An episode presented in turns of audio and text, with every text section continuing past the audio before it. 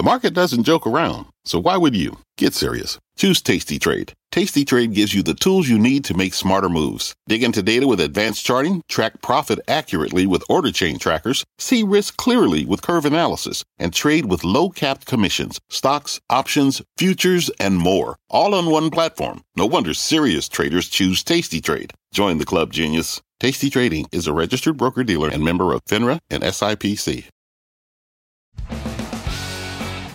I'm Jim Cramer, and you're about to hear a sample taken directly from today's C N B C Investing Club morning meeting.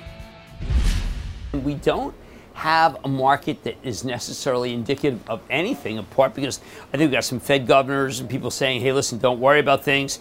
At the same time, we've got some cross-current news about maybe deals and maybe not deals that aren't going to work. Oil up a little.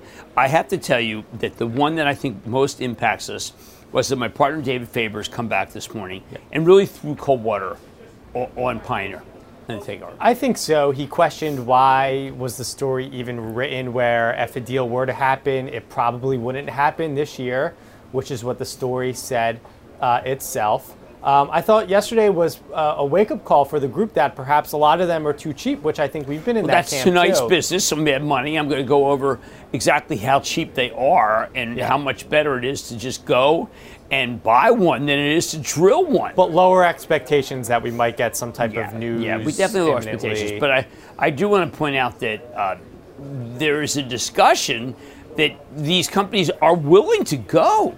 They're willing to go. But the prices they want are probably way too high. Yeah. Well, we I mean, know uh, a company like Exxon made a lot of money last year, a lot of excess free cash flow right. above what they're paying but out on the dividend. But they bought X T O, buyback. Which was a gas company, and bought it like equivalent of here, and then gas mm-hmm. went from nine to two. This is what you're fighting if you're buying Exxon. This price, if Exxon's buying it, you've got the, to at least top high. that price. The old high. Or else they're not going to let it happen. So I, you know, let's put that on the back burner.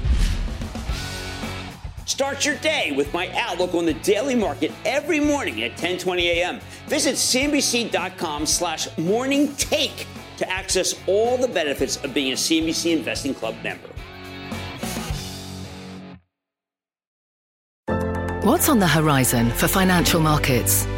At P G I M, it's a question that over fourteen hundred investment professionals relentlessly research in pursuit of your long-term goals. Specialized across asset classes, but united in collaboration. Our teams provide global and local expertise. Our investments shape tomorrow, today.